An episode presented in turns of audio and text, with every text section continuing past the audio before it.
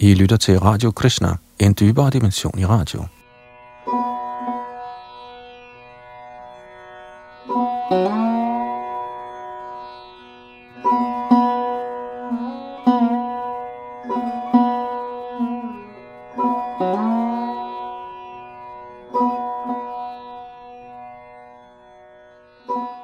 I vores løbende gennemgang af den nye danske oversættelse af Bhagavad Gita, Herrens Sang, der er et kapitel af det kæmpe værk Mahabharat, nåede vi sidste gang frem til sidste, det vil sige 18. kapitels 26. tekst, og det betyder så, at vi går videre her fra tekst 27 i denne ombæring. Her altså i Gitaens 18. og sidste kapitel, der hedder Konklusion, forsagelsens fuldendelse. Det er Yadunandan, der er bag mikrofon og teknik. Han står også for oversættelse og produktion.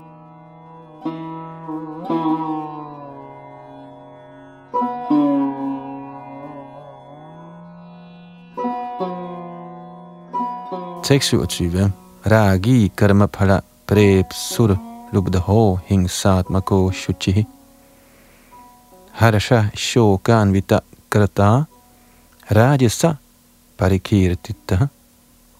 Den arbejder, der er knyttet til arbejdet og dets frugter, og som begærer at nyde disse frugter, og som er grådig, altid misundelig, uren og bevæget af glæde og sorg, siges at befinde sig i lidenskabens kvalitet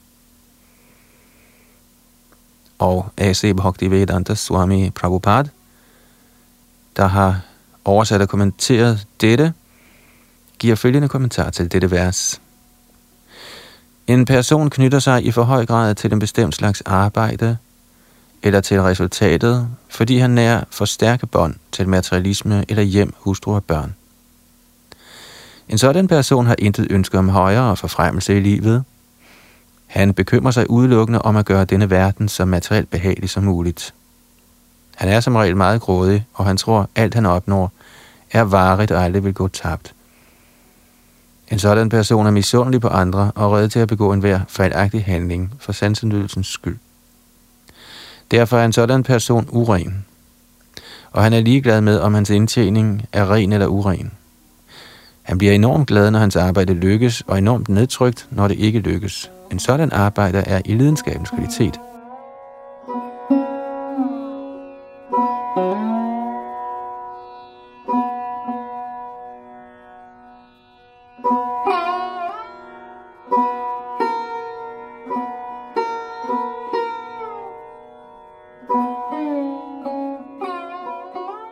Tekst 28.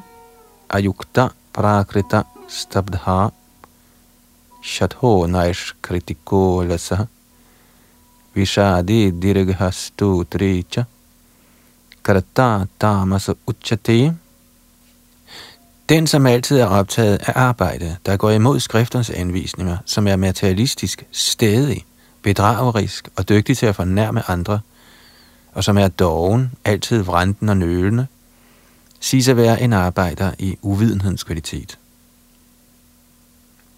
Kommentar. I de skriftlige anvisninger finder vi, hvad slags arbejde, der skal gøres, og hvad slags arbejde, der ikke skal gøres. De, som ser stort på disse påbud, indlader sig på arbejde, der ikke skal gøres, og sådanne personer er i reglen materialistiske. De arbejder efter naturens kvaliteter, ikke ifølge skrifternes påbud. Sådanne arbejdere er ikke særlig kultiveret, og som regel er de forslagende og vældig dygtige til at fornærme andre – de er meget dogne, skønt de har en pligt, gør de den ikke ordentligt, og de udskyder den til senere. Derfor virker de vrentende. De opsætter ting i det uendelige. Det, der kan gøres på en time, trækker de ud i overvis. Sådanne arbejdere befinder sig i uvidenhedens kvalitet.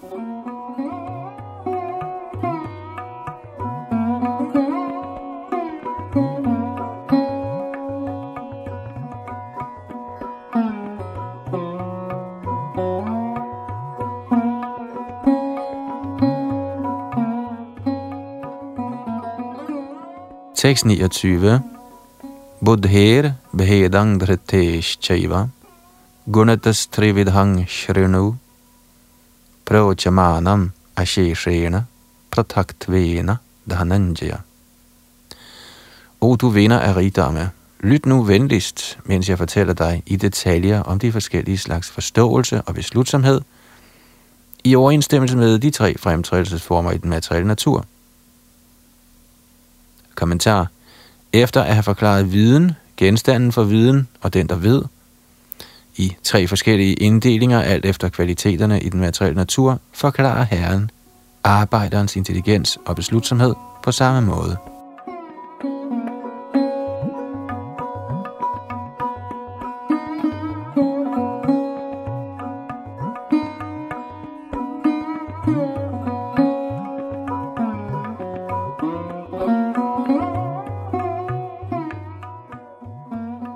Tekst 30 Pravritting cha nivritting cha karya karya bhava bhaye bandhang mokshang cha yaveti buddhi sa partha satviki. O sønner af Pratar, den forståelse, hvormed man ved, hvad der bør gøres, og hvad der ikke bør gøres, hvad man skal frygte, og hvad man ikke skal frygte, hvad som binder og hvad som frigør, er i godhedens kvalitet. Kommentar. At handle i overensstemmelse med skrifternes retningslinjer kaldes for pravritti, eller handlinger, der fortjener at blive udført. Og handlinger, der ikke bliver således anvist, skal ikke udføres. Den, som ikke kender skrifternes vejledning, bliver viklet ind i arbejdets reaktioner.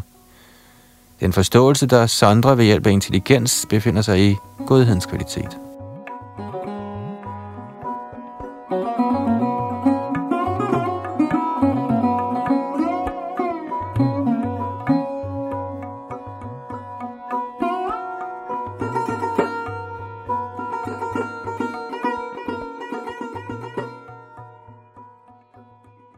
Tekst 31. Yaya dharmam adharmam cha karyang cha karyameva cha ayathavat prajanati buddhi sa rajasi. Og Pratha, den forståelse, der ikke kan skelne mellem religion og irreligiøsitet, mellem handling, der bør gøres og handling, der ikke bør gøres, er i lidenskabens kvalitet. Tekst 32.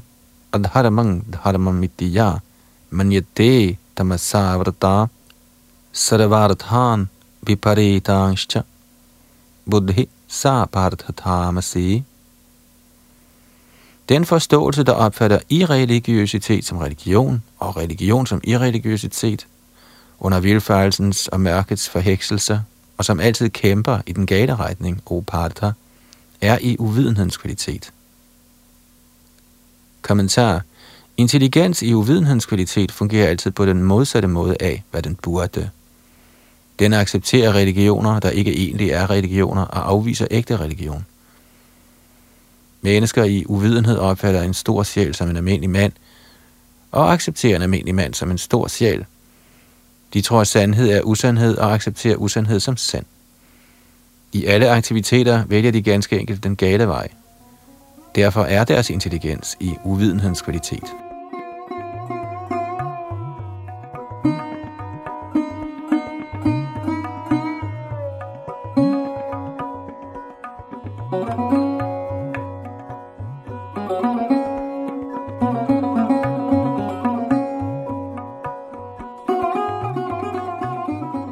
Tekst 33. Dhrityaya dharayate mana pranendriya kriyaha yogena vyabhicharinya dhrite sa partha sadviki. O søn af Pratar, den beslutsomhed, der er ubrydelig, som bliver fast understøttet af yogapraksis og som således behersker sindets, livets og sansernes aktiviteter, er beslutsomhed i godhedens kvalitet. Kommentar Yoga er en metode til at forstå den højeste sjæl, den som er fast forankret i den højeste sjæl med beslutsomhed, med koncentration af sind, liv og sanseaktiviteter på den højeste, er optaget af Krishna-bevidsthed. Den art beslutsomhed er i godhedens kvalitet. Ordet avyabhicharinya er af stor betydning, eftersom det indikerer, at de, som er optaget af Krishna-bevidsthed, aldrig afledes til nogen anden aktivitet.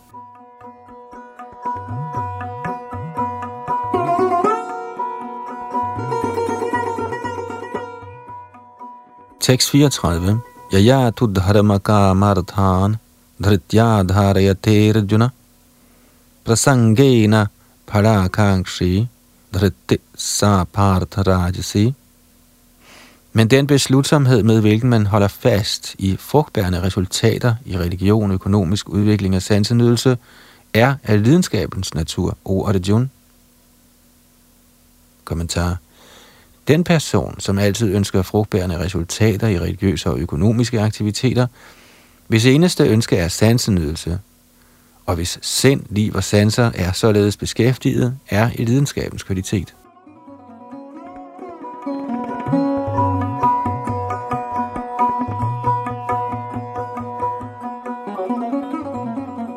Tekst 35 Yaya sapnang bhayang shogang vishadang madamevacha navi munchati durmedha dharite sa partha tamasi og den beslutsomhed, der ikke kan bevæge sig hensides drømme, frygt, beklagelse, vrentenhed og illusion. Sådan uintelligent beslutsomhed, o Sønderbrata, er i mørkets kvalitet. Kommentar. Man bør ikke slutte, at personen i godhed ikke drømmer. Her henviser drøm til for meget søvn. Drømme er altid til stede, uanset om man er i kvaliteten af godhed, lidenskab eller uvidenhed, er drømme naturligt forekommende. Men de, som ikke kan undgå at sove for længe, som ikke kan undgå stoltheden af at nyde materielle genstande, som altid drømmer om at dominere den materielle verden, og hvis liv, sind og sanser er således beskæftiget, anses for at have en beslutsomhed i uvidenhedens kvalitet.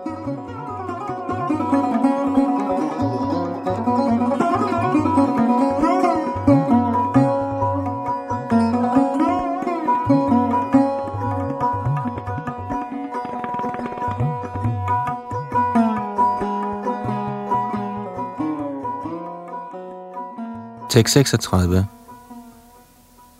Sukhang trividaning trividhang shranomi bharatarashabha Abhyasad ramate yatra dukkantang chanigachati O du bedste af Bharataer, hør nu fra mig om de tre slags lykke, hvormed den betingede sjæl nyder, og hvormed han sommetider kommer til enden på alle sorger. Kommentar en betinget sjæl forsøger at nyde materiel lykke igen og igen. Således tykker han det tykkede. Men samtidig bliver han i løbet af sådan nydelse frigjort fra materiel indvikling gennem omgang med en stor sjæl. Med andre ord er en betinget sjæl altid optaget af en eller anden slags sansenydelse, men når han i kraft af god omgang forstår, at der kun er tale om gentagelse af den samme ting, og han bliver vækket til sin virkelige Krishna-bevidsthed – bliver han samtidig lettet for sådan gentagen såkaldt lykke.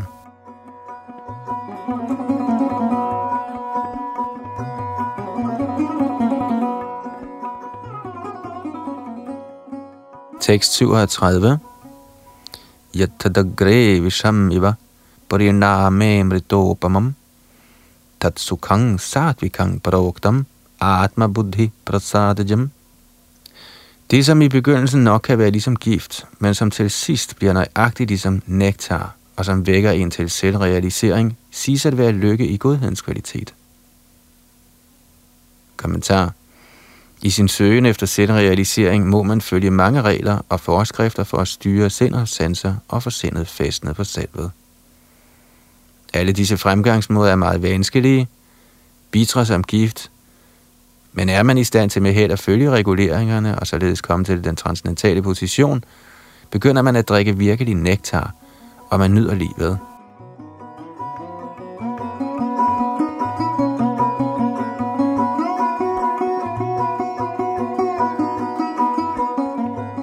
Tekst 38 Vishayendriya sangyogad yattadagre mritopamam pariname tat tatsukang rajasang smritam. Den lykke, der stammer fra sansernes kontakt med deres genstande, og som er ligesom nektar i begyndelsen, men som gift til sidst, siges at være af lidenskabens natur. Kommentar. En ung mand og en ung kvinde mødes, og deres sanser driver den unge mand til at se på hende, røre ved hende og til at nyde kønslig omgang. I begyndelsen kan dette nok være meget behageligt for sanserne, men til sidst, efter noget tid, bliver det nøjagtigt ligesom gift.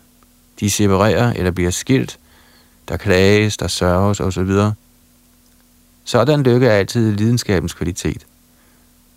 Den lykke, der stammer fra sansernes kontakt med deres genstande, er altid en kilde til sorg og bør med alle midler undgås.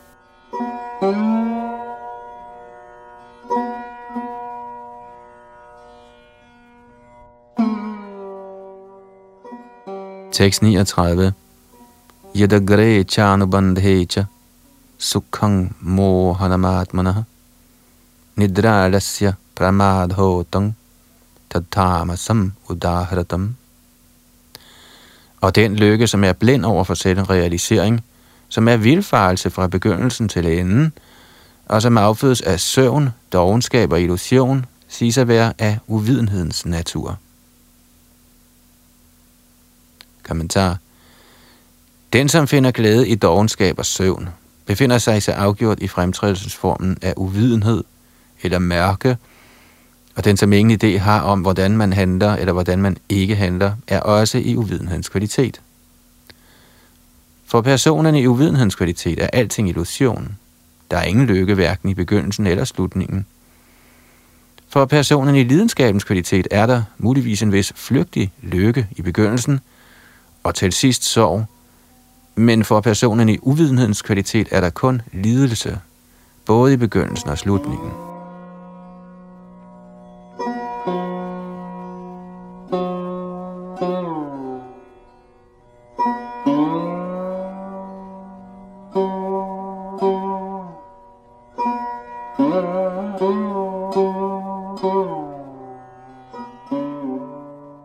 Tekst 40 Natadasti prathivyangcha divide shuva punah satvang prakriti jair muktang yadibhe syatra bhiragunaihi Der er intet eksisterende væsen, hverken her eller blandt halvguderne i de højere planetsystemer, der er fri for disse tre fremtrædelsesformer, affødt af den materielle natur. Og en kort kommentar. Herren opsummerer her de tre fremtrædelsesformers totale indvirkning over hele universet.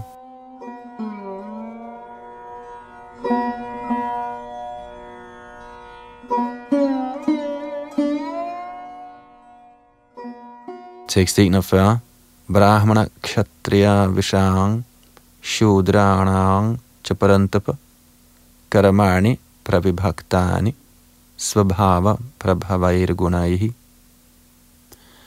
Brahminer, kshatriyer, vaishya og shudraer kendes hver især på de kvaliteter, der affødes af deres egne naturer, i overensstemmelse med de materielle fremtrædelsesformer. O du fjendens tugter.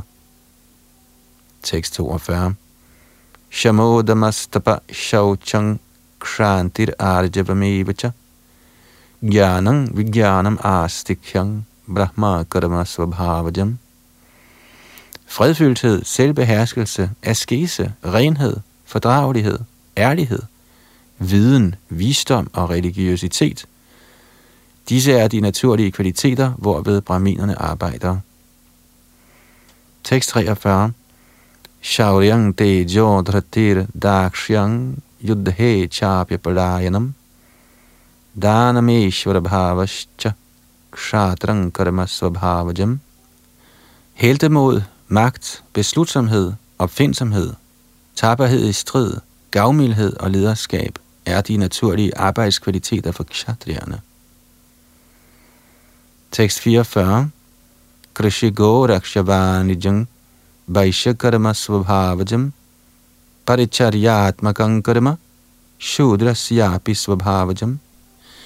Landbrug, beskyttelse af køer og handel er vejsjernes naturlige arbejde – og for shudraerne er der manuelt arbejde og tjeneste til andre.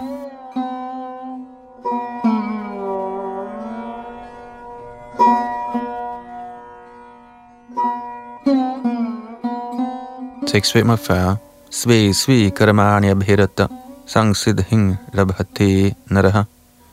Svakarma nirata sidhing yatha vindati tachrinu. Ved at følge sine egne arbejdskvaliteter kan enhver mand blive fuldendt. Hør nu fra mig om, hvordan dette kan gøres. Tekst 46. Yata pravittir bhutanang yena sarvamidang tatam svakarmana tamabhyaritya, siddhing vindati manavaha. Ved at tilbede Herren, der er kilden til alle væsener, og som er alt gennemtrængende, kan et menneske nå til fuldendelse ved at gøre sit eget arbejde. Kommentar Som udtalt i 15. kapitel af alle levende væsener fragmentariske, integrerende dele af den højeste herre. Således er den højeste herre alle levende væseners begyndelse. Dette bekræftes i Vedanta Sutra Janma Jasyataha. Den højeste herre er derfor begyndelsen på alle levende væseners liv. Og som udtalt i Bhagavad Gita's 7. kapitel, er den højeste herre ved sine to energier, altså sin ydre og indre energi, alt gennemtrængende. Derfor skal man tilbede den højeste herre med hans energier. Generelt tilbyder Vaishnav hengivne den højeste herre sammen med hans indre energi. Hans ydre energi er en forvrænget genspejling af den indre energi. Den ydre energi er en baggrund, men den højeste herre er ved udvidelsen af sin fuldstændige del som Paramatma til stede overalt. Han er oversjælen for alle halvguder, alle mennesker, alle dyr, over det hele. Man skal derfor vide, at man som den højeste herres del og eje har pligt til at yde den højeste tjeneste.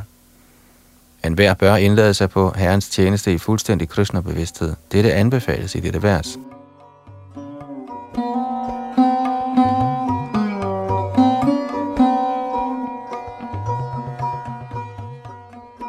En hver bør tænke, at han er blevet engageret i et bestemt erhverv af Kesh, sansernes herre.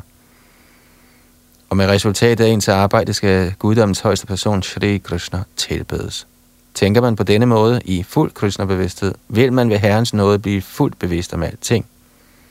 Dette er livets højeste perfektion. Herren siger i Gita 12.7, De shang hang samudharata. Den højeste herre sørger selv for at få en sådan hengiven befriet. Det er livets højeste fuldendelse. Uanset ens erhverv kan man, hvis man yder den højeste herre tjeneste, nå den højeste perfektion. Tekst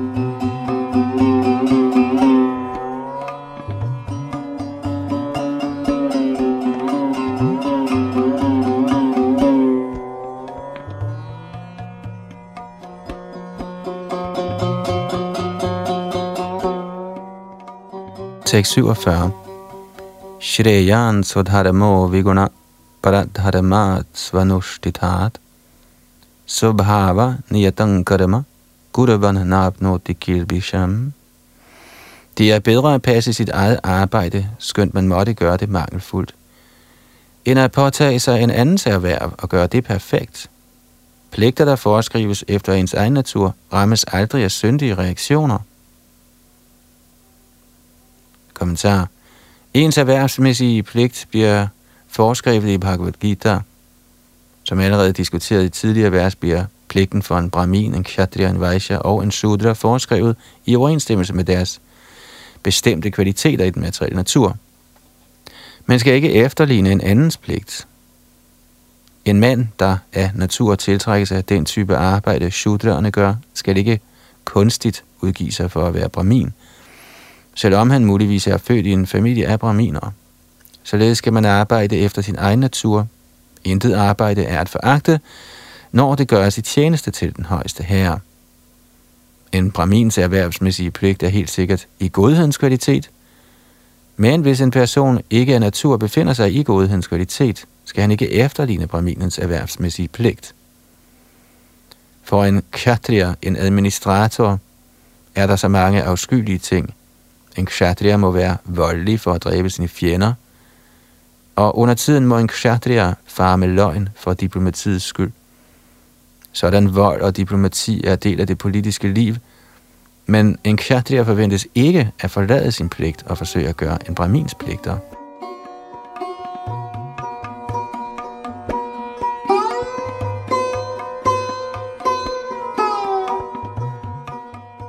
Man bør forsøge at tilfredsstille den højeste herre. For eksempel var det June en kshatriya. Han tøvede med at kæmpe mod de andre. Men hvis kampen sker for Krishnas, guddommens højeste persons skyld, behøver man ikke at frygte nedværdigelse. Også inden for forretningsverdenen må en handlende under tiden fortælle mange usandheder for at tjene penge. Gør han ikke det, er der ingen profit. Samtidig siger den handlende, kære kunde, i deres tilfælde gør jeg ingen fortjeneste. Men man må vide, at den handlende ikke kan overleve uden fortjeneste. Så man må opfatte det som en simpel løgn, når en forretningsmand siger, at han intet tjener. Men den handlende må ikke tænke, at han blot fordi han har et erhverv, hvor løgne er nødvendige, skal forlade sit arbejde og forfølge en bramins erhverv. Det anbefales ikke. Det er lige meget, om man er kshatriya, vaishya eller shudra, så frem man med sit arbejde tjener guddommens højeste person. Selv brahminer, der udfører forskellige slags ofre, må under tiden slå dyr ihjel, da dyr samtidig bliver offret i sådanne ceremonier. Hvis en kshatriya ligeledes i løbet af sin egen pligt dræber en fjende, pådrager han sig ingen søn. I tredje kapitel er disse emner blevet tydeligt og udførligt forklaret. En hver mand må arbejde til fordel for Yajna eller for Vishnu, guddommens højeste person. Alt, der gøres med henblik på personlig sansenydelse, fører til trældom. Konklusionen er, at man må lade sig beskæftige ifølge den bestemte af naturens kvaliteter, man har erhvervet sig, og man må beslutte sig på udelukkende at arbejde for at tjene den højeste herres højeste sag.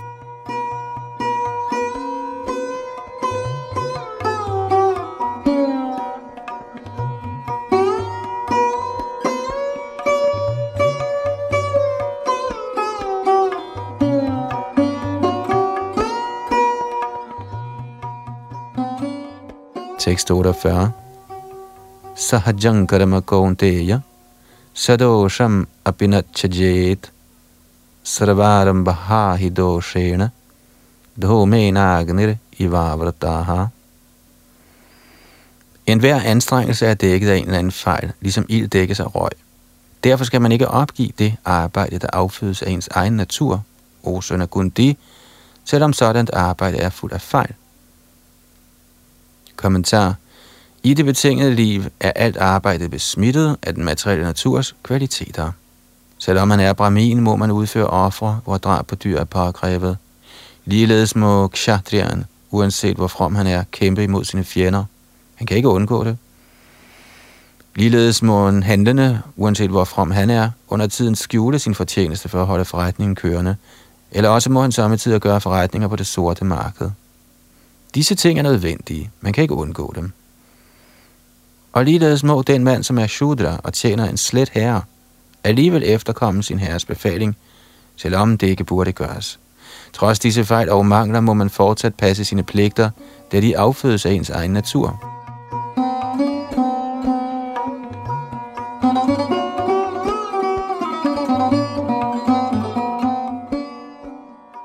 Et udmærket eksempel gives her – Selvom ilden er ren, er der røg, og dog gør røgen ikke ilden uren.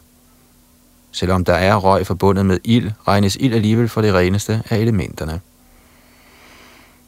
Hvis man foretrækker at opgive arbejdet som kshatriya og indleder sig på en brahmins erhverv, er der alligevel ingen garanti for, at brahminens erhverv ikke rummer ubehagelige pligter.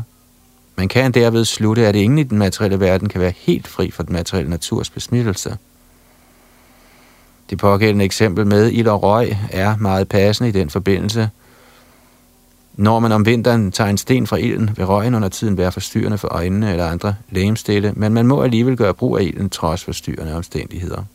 Ligeledes skal man heller ikke forlade sit naturlige erhverv, blot fordi der er nogle forstyrrende elementer.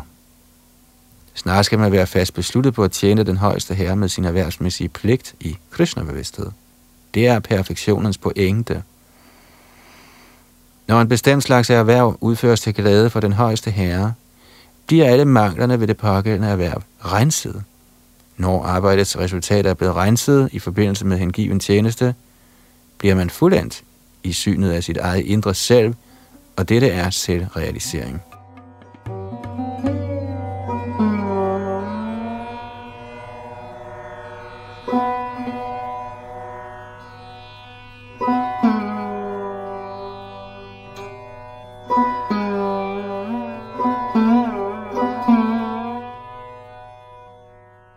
Tekst 49. Asakta buddhi saravatra jitatma vigata spraha. naishkarimya siddhing paramam sanyase nadhigachati. Den, som er selvbehersket og fri for bånd, og som afviser alle materielle glæder, kan ved at øve forsagelse opnå det højeste fuldendte niveau af frihed for reaktioner. Kommentar. Virkelig forsagelse vil sige, at man altid må opfatte sig selv som den højeste herres uafskillelige del, og således tænke, at man ingen ret har til at nyde sit arbejdes resultater.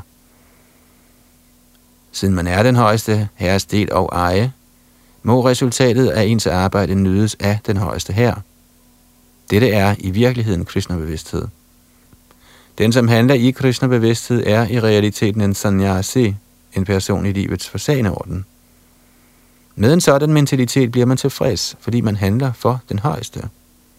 Således knytter man ingen bånd til noget materielt. Man vender sig til ikke at finde glæde i noget, hinsides den transcendentale lykke, man oplever i Herrens tjeneste. En sannyasi er angiveligt fri for reaktionerne på sine tidligere handlinger, men en Krishna-bevidst person opnår automatisk denne fuldendelse, endda uden at indtræde i den såkaldte forsagende orden – denne sinds tilstand kaldes for yoga arudha, eller yogaens fuldendte niveau. Ligesom tredje kapitel bekræfter, Yastvat Maradiriva Syat, frygter den, som er tilfreds i sig selv, ingen reaktion fra sine aktiviteter.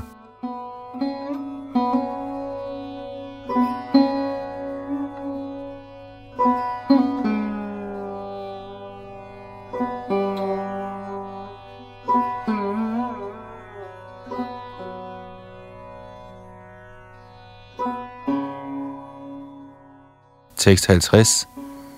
Siddhing prapdo yatha brahma tathapno dinibodhame samasena iva kaunteya nishtha gyanasya vapara. O søn af Kundi, lær af mig, hvordan den, som er nået til denne perfektion, kan opnå det øverste fuldendte niveau, Brahman, stadiet af den højeste viden, ved at handle på den måde, jeg nu vil opsummere. Kommentar.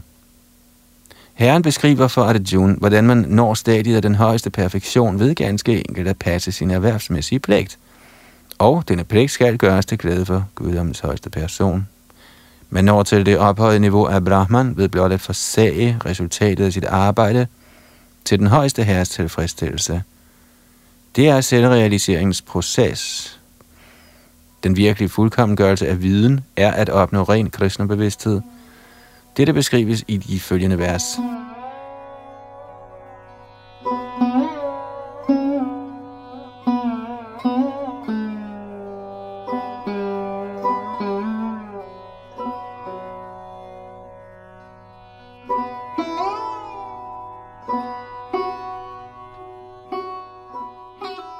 Tekst 51-53 Buddhya Vishuddhya Yukto धृत्यामानं नियाम्य च शब्दादीन् विषयंस्त्यक्त्वा रागद्वेषौ व्युदस्य च विविक्तसेवी राघवाशी यतवाक् कायमानसः ध्यानयोगपरो नित्यं वैराग्यं समुपाश्रितः अहङ्कारं बलं दर्पं कामं क्रोधं परिग्रहम् Vimucha nirmana shanto brahma bhujaya kalpati. Den, som er renset i sin intelligens og behersker sindet med beslutsomhed, som forsager sansernes genstande, som er fri for sympati og had, som lever på et afsidested, som kun spiser lidt, som behersker krop, sind og tale, som altid er i trance og som er uden bånd, fri for falsk ego, falsk stolthed, begær, vrede og accepten af materielle ting – fri for falsk ejendomsret og som er fredfyldt. En sådan person bliver helt sikkert hævet til selvrealiseringens position. Kommentar. Når man er renset i kraft af intelligens, holder man sig i godhedens kvalitet, således bliver man herre over sindet og er altid i trance. Man knytter sig ikke til genstandene for sansernes glæder, og man er fri for sympati og had i sine aktiviteter – en således ubundet person foretrækker naturligt at leve afsides. Han spiser ikke mere end nødvendigt, og han behersker aktiviteterne i krop og sind. Han er uden falsk ego, fordi han ikke opfatter kroppen som sig selv. Ej heller nærer han noget ønske om at gøre kroppen stor og stærk ved at acceptere en masse materielle ting. Fordi han ikke er af den læmelige livsopfattelse, er han ikke falsk stolt. Han er tilfreds med det, han måtte gives ved Herrens nåde, og han bliver aldrig vred i fravær af sansnydelse. Ej heller gør han sig nogen anstrengelse for at erhverve sig genstande for sanserne. Når han således er helt fri for falsk ego, er han fri for bånd til materielle ting, og dette er niveauet af selvrealisering af Brahman. Dette stadie kaldes for Brahma Bhuta stadiet. Når man er fri for den materielle livsopfattelse, bliver man fredfyldt og kan ikke forstyrres. Dette beskrives i Bhagavad Gita 72. Apuryamanang achala pratishtang samudrama pravishanti yadvat tadavat kama yang pravishanti sarve sa shantim apnoti na kama kami. Citat. En person, der ikke forstyrres af den uophørlige strøm af ønsker, der kommer, ligesom floder flyder ud i havet, der hele tiden fyldes, men altid er stille, kan alene opnå fred, og ikke den mand, der forsøger at tilfredsstille sådanne ønsker. Citat slut.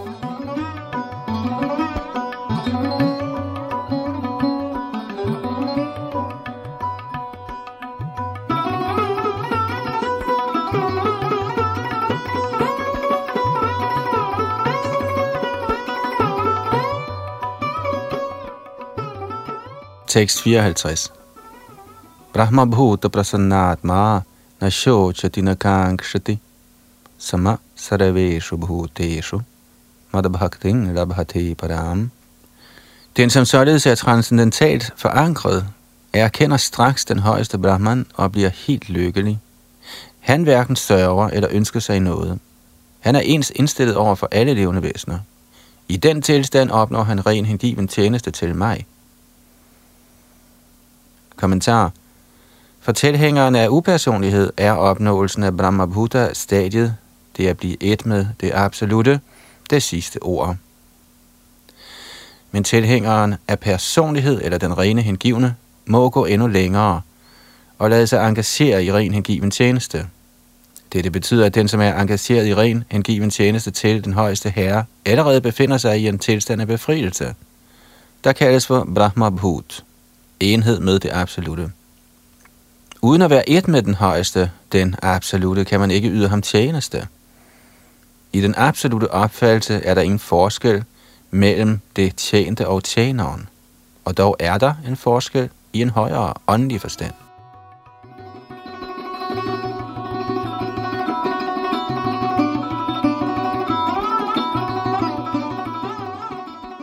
Når man under den materielle livs opfattelse arbejder for sansenydelse, er der lidelse, men når man i den absolute verden er optaget af ren hengiven tjeneste, er der ingen lidelse. Den hengivne i Krishna bevidsthed har intet at begræde eller begære. Siden Gud er komplet, bliver et levende væsen, der er optaget i Guds tjeneste, også komplet i sig selv. Han er ligesom en flod, der er blevet renset for alt beskidt vand. Fordi den rene hengivne ikke har andre tanker end Krishna, er han naturligt altid glad. Han græder ikke over noget materielt tab eller higer efter profit, fordi han er komplet i Herrens tjeneste. Han nærer ingen ønsker om materielle glæder, fordi han ved, at et hvert levende væsen er den højeste herres fragmentariske, uadskillelige del, og derfor for evigt en tjener. I den materielle verden ser han ingen som højere eller lavere. Højere og lavere stillinger er flygtige, og den hengivne har intet at gøre med flygtige ting, der opstår og forsvinder. For ham er sten og guld af samme værdi. Dette er stadiet af Brahma Bhut og dette stadie nås let af den rene hengivne. På dette eksistensniveau bliver tanken om at ende som et med den højeste Brahman og få udslettet sin individualitet djævelsk. Tanken om at opnå himmelplaneterne bliver til et blændværk, og sanserne er ligesom en slange sprækkede gifttænder. Ligesom man ikke behøver at frygte en slange med brækkede tænder, behøver man heller ikke at frygte sanserne, når de bliver automatisk kontrolleret. Verden er elendig for den materielt anfægtede person, men for den hengivne er hele verden på højde med Vaikuntha, den åndelige verden. Den mægtigste person i dette materielle univers er ikke vigtigere end en myre for den hengivne. Et sådan niveau kan nås ved nåden fra Herren Chaitanya, der forkyndte ren hengiven tjeneste i denne tidsalder.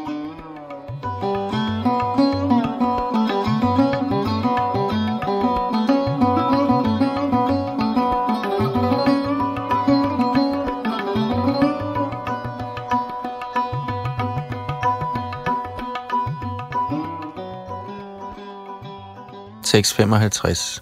Bhaktya mam abhijanati yavan yishchasmi tattvataha tato mang tatvato yatva vishyate tadanantaram. Man kan forstå mig, som jeg er, alene gennem hengiven tjeneste. Og når man er helt bevidst om mig ved sådan hengivenhed, kan man indtræde i Guds rige.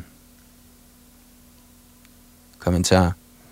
Guddommens højeste person, Krishna, og hans fuldstændige dele kan ikke forstås gennem mental spekulation, eller er de ikke hengivne. Hvis man ønsker at forstå guddommens højeste person, må man indlade sig på ren hengiven tjeneste, under vejledning af en ren hengiven. Ellers vil sandheden om guddommens højeste person for altid forblive skjult. Som allerede udtalt i Gita 7.25, Nahang Prakasha Srevasya, lader han sig ikke åbenbare for alle og enhver. Ingen kan forstå Gud alene i kraft af akademisk færdighed eller mentale grublerier. Kun den, som faktisk tager del i Krishna-bevidsthed og hengiven tjeneste, kan forstå, hvad Krishna er. Universitetsgrader hjælper ikke.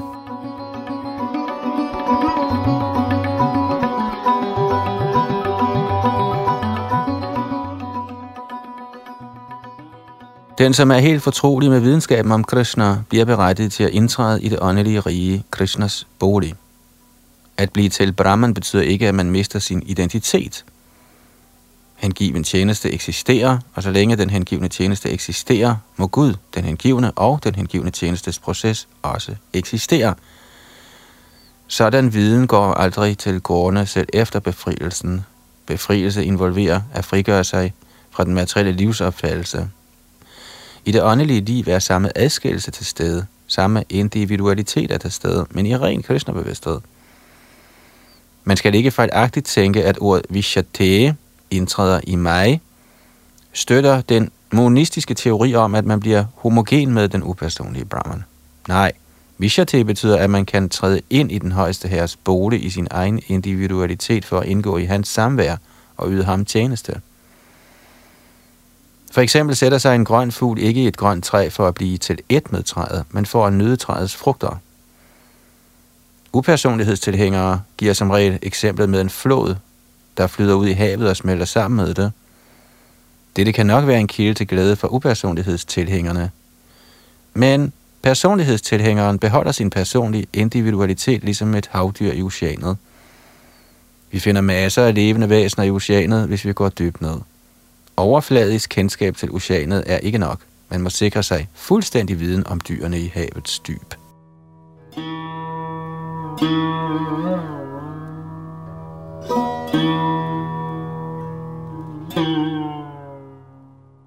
Grundet sin rene hengivne tjeneste kan den hengivne forstå den højeste herres transcendentale kvaliteter og overdådigheder i sandhed. Som 11. kapitel udtaler, er det kun ved hengiven tjeneste, at man kan forstå. Det samme bekræftes her. Man kan forstå guddommens højeste person gennem hengiven tjeneste og indtræde i hans rige.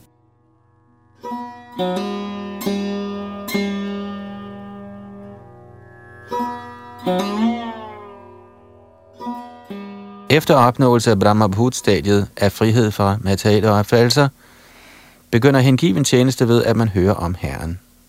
Når man hører om den højeste herre, udvikler sig automatisk Brahma Bhuta stadiet og materiel besmittelse, det vil sige grådighed og lyst efter sansenødelse, forsvinder. Som lyst og begær forsvinder fra den hengivnes hjerte, bliver han mere knyttet til herrens tjeneste, og ved dette bånd bliver han fri for materiel besmittelse. På dette stadie i livet kan han forstå den højeste herre. Det er også, hvad Shrimad Bhagavatam udtaler. Efter befrielsen fortsætter processen af bhakti, eller transcendental tjeneste. Vedanta Sutra 4.1.12 bekræfter dette. Aprayanat tatrapi hitrashtam. Dette betyder, at processen af hengiven tjeneste fortsætter efter befrielsen. I Shrimad Bhagavat bliver rigtig hengiven befrielse defineret som det levende væsens genindsættelse i sin egen identitet, sin egen naturlige stilling. Den naturlige stilling er allerede blevet forklaret. Et hvert levende væsen er en integrerende fragmentarisk del af den højeste herre. Derfor er hans naturlige stilling at tjene. Efter befrielsen ophører denne tjeneste aldrig. Faktuel befrielse betyder frihed for livets misopfattelser.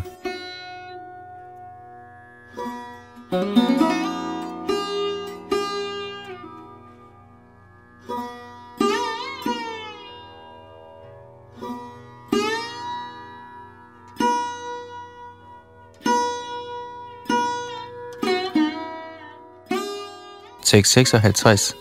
Sarvakramanya pi sada kurvano madhyapashraya mat prasadad avapnoti shashvatang padamavyayam. Skønt optaget af alle slags aktiviteter vil min rene hengivne under min beskyttelse opnå den evige og uforgængelige bolig ved min barmhjertighed. Kommentar. Ordet Madhyapashreya betyder under den højeste herres beskyttelse. For at opnå frihed fra materiel besmittelse handler den rene hengivne under vejledning af den højeste herre eller hans repræsentant, den åndelige mester. Der er ingen tidsbegrænsning for en ren hengiven. Han er hele tiden, 24 timer i døgnet, 100% optaget af aktiviteter under den højeste herres vejledning. Mod den hengivne, der er således beskæftiget i Krishna-bevidsthed, er Herren meget, meget venlig. Trods al vanskelighed bringes han til sidst til den transcendentale bolig eller Krishna-lok. Han garanteres adgang dertil. Der hersker ingen tvivl om dette. I denne højeste bolig er der ingen forandring. Alting er evigt, uforgængeligt og fuld af indsigt.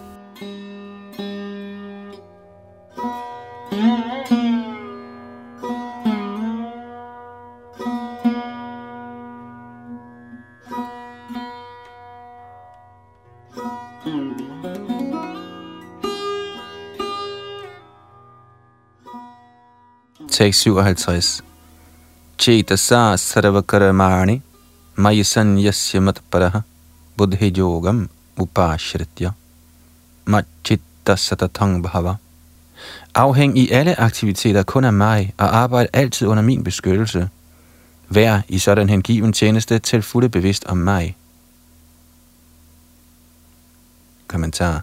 Når man handler i kristnebevidsthed, handler man ikke som verdens herre. Ligesom en tjener skal man fuldt ud handle under den højeste herres vejledning. En tjener har ingen individuel uafhængighed.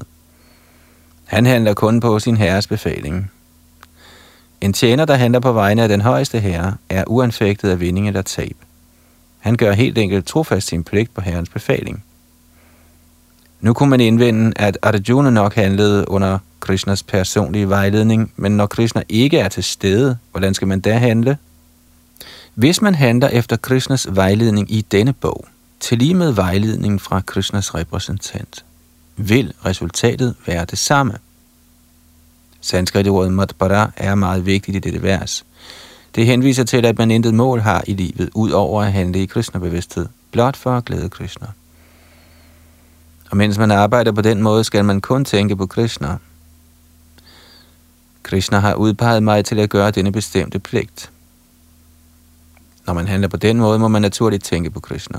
Det er perfekt Krishna-bevidsthed. Man må imidlertid notere sig, at man efter at have gjort et eller andet lunefuldt ikke skal tilbyde den højeste herre resultatet. Den art pligt er ikke i Krishna-bevidsthedens hengivne tjeneste. Man må handle i overensstemmelse med Krishnas befaling. Dette er en meget vigtig pointe. Denne Krishnas befaling kommer gennem disciplerækken fra den certificerede åndelige mester – Derfor skal den åndelige mesters befaling opfattes som livets fornemmeste pligt. Får man en ægte åndelig mester og handler under hans vejledning, er ens kristnebevidste perfektion i livet garanteret.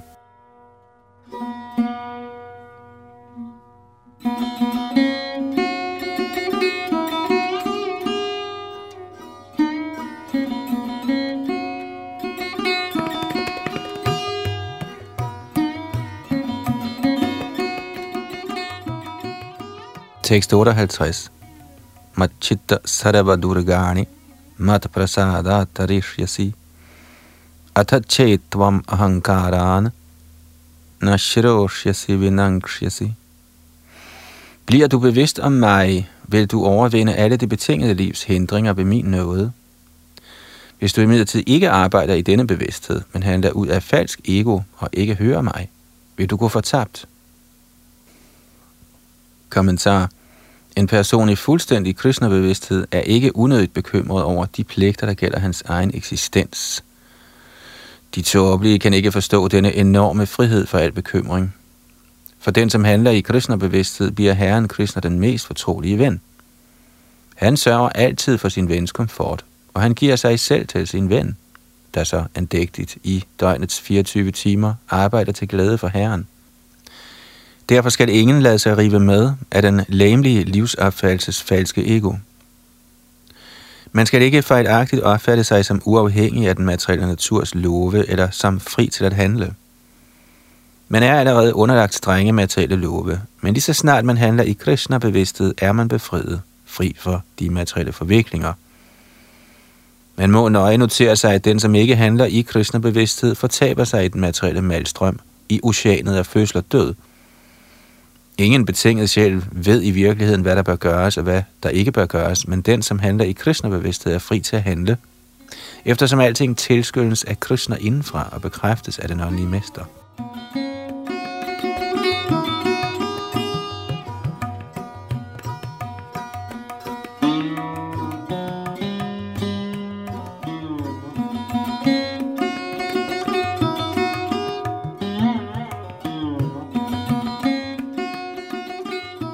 Tekst 59. Yadahankara ma shritya nayotya iti manyase mityaisha vyavasayaste prakritastvam niyokshyati. Hvis du ikke handler efter min vejledning og undlader at kæmpe, vil du blive ledt på afveje. Af din egen natur vil du være nødt til at føre krig. Kommentar Arjun var militærmand og født af kshatriyans natur. Derfor var det hans naturlige pligt at kæmpe, men grundet falsk ego frygtede han, at han ved at slå sin lærer, bedstefar og venner ihjel, ville pådrage sig syndige reaktioner. Faktisk opfattede han sig selv som herre over sine handlinger, som om han selv var ansvarlig for de gode og slette følger af sådan arbejde. Han glemte, at guddommens højeste person var til stede der og instruerede ham om kampen. Dette er den betingede sjæls glemsomhed. Den højeste person giver vejledning om, hvad som er godt og hvad som er skidt, og man skal blot handle i Krishna bevidsthed for at opnå livets perfektion. Ingen kan afgøre sin skæbne, ligesom den højeste herre kan. Derfor er den bedste kurs at lade sig i vejlede af den højeste herre og så handle. Ingen må lade hånd om befalingen fra guddommens højeste person eller den åndelige mester, der er Guds repræsentant – man skal uden tøven handle for at efterkomme guddommens højeste persons befaling. Dette vil beskytte en under alle forhold.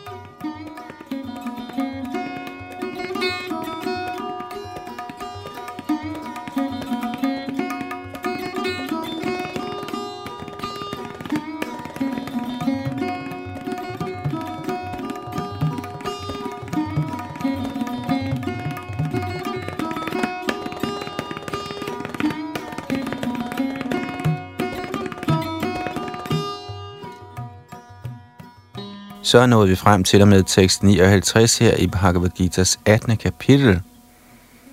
Det her kapitel, som er det længste i bogen, har i alt 78 vers. Så næste gang fortsætter vi fra tekst 60 og når så også forhåbentlig at afslutte kapitlet og dermed også bogen. Det var Jadunandandas bag mikrofon og teknik.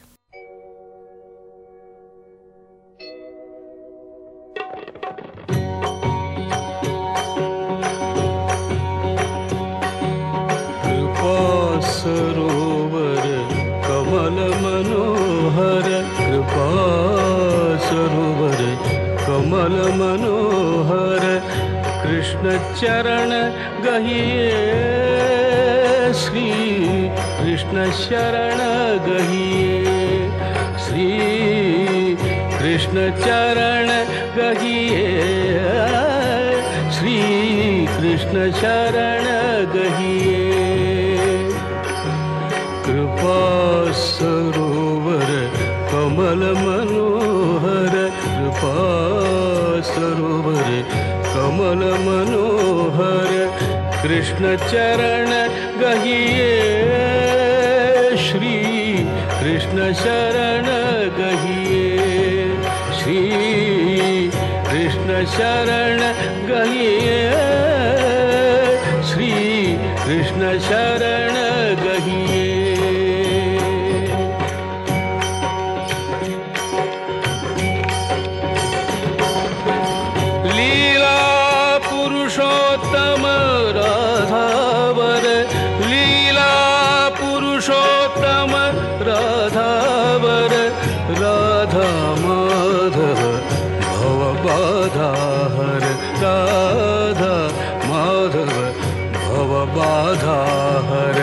शरणागत रहिए।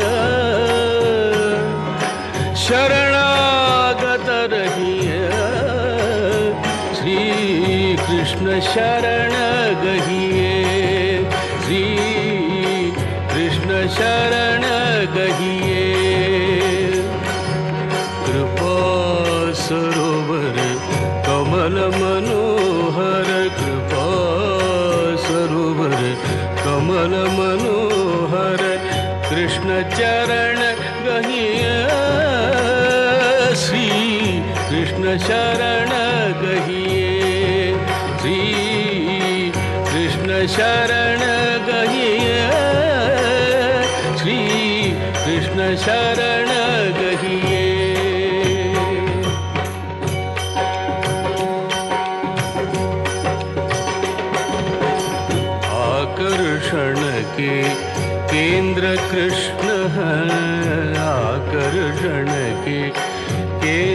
कृष्ण है सुंदरतम रसिकेंद्र कृष्ण है सुंदरतम रसिकेंद्र कृष्ण है।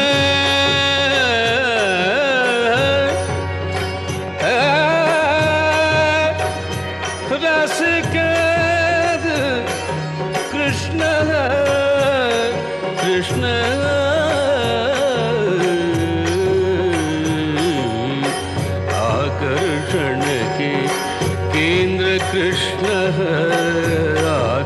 आकर्षण के केंद्र कृष्ण है सुंदरतम रसिकेंद्र कृष्ण है सुंदरतम रसिकेंद्र कृष्ण है, कृष्ण कृष्ण कहिए, श्री कृष्ण शरण गहिए श्री कृष्ण शरण गहिए